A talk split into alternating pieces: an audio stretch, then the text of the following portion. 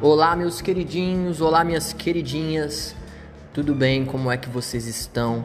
Eu espero que vocês estejam suave na nave. Espero que vocês estejam maravilhosamente bem, como sempre espero de vocês. Beleza?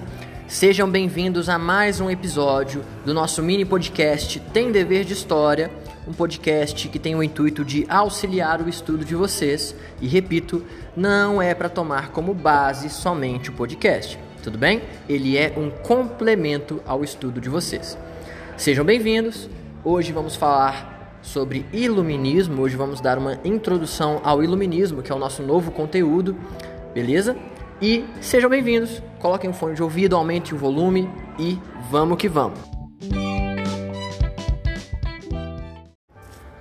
O século XVIII da Europa Ocidental uh, e toda a história ocidental neste século é marcado e é conhecido como o século das luzes, principalmente por conta do iluminismo, ok?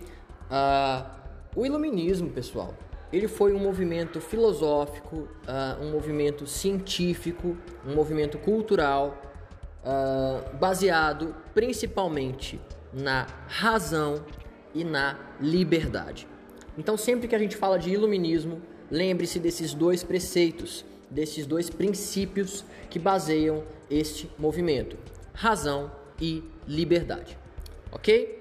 Então, este movimento conta com filósofos, com cientistas que vão desenvolver tratados, vão desenvolver teorias, vão uh, ter obras recheadas de racionalismo, recheadas de liberdade, seja essa liberdade no âmbito político, no âmbito econômico, no âmbito sociocultural, no âmbito religioso, etc.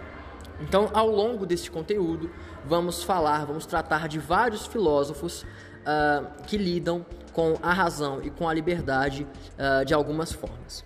Tudo bem?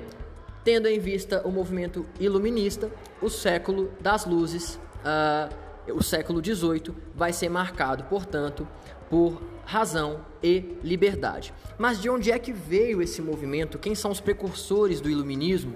Uh, de onde isso surgiu? Mais uma vez repito para vocês que nada na história surge do nada, nada é por acaso. Então vamos entender todos os desdobramentos históricos que fizeram ou que possibilitaram que o movimento iluminista surgisse, ok? Então vem comigo.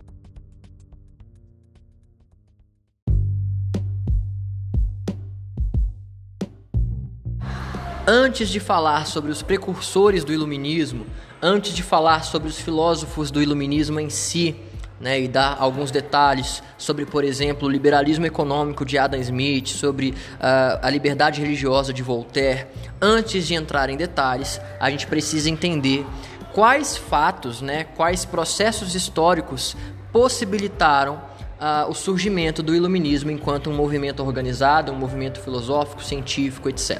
Tá? Uh, ah, Para a gente compreender, a gente tem que voltar um pouco naqueles movimentos que inauguram a Idade Moderna e que vocês estudaram no ano passado.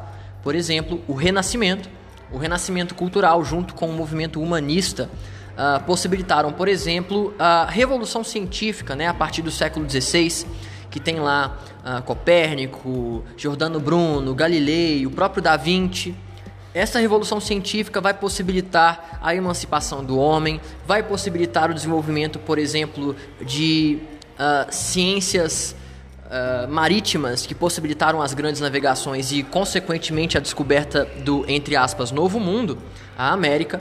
Então, uh, o renascimento cultural, o humanismo, possibilitaram essa emancipação do homem, essa emancipação do saber, das amarras do dogma católico, possibilitaram, portanto, as grandes navegações, a própria revolução, a própria, desculpa, a própria reforma protestante, né? não é revolução, é reforma.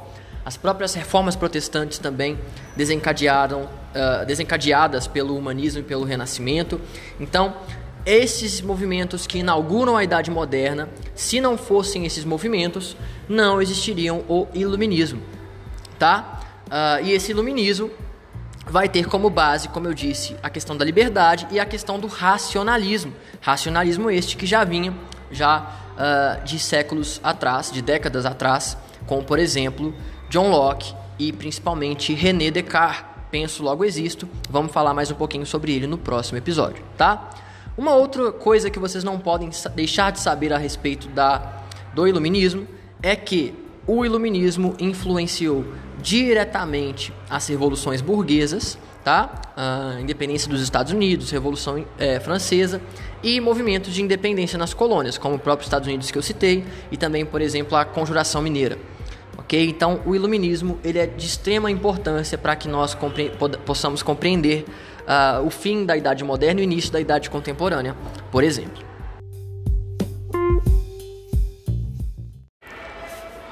Então é isso, queridinhos e queridinhas. Espero que vocês tenham gostado deste episódio, ah, uma introdução ao iluminismo aqui no Tem Dever de História. Qualquer dúvida, vocês sabem onde me procurar, seja na sala de aula, pode me contatar também por e-mail ou pelas redes sociais. Muito obrigado por mais um episódio. Fiquem com Deus, beijinho, valeu, tchau, tchau.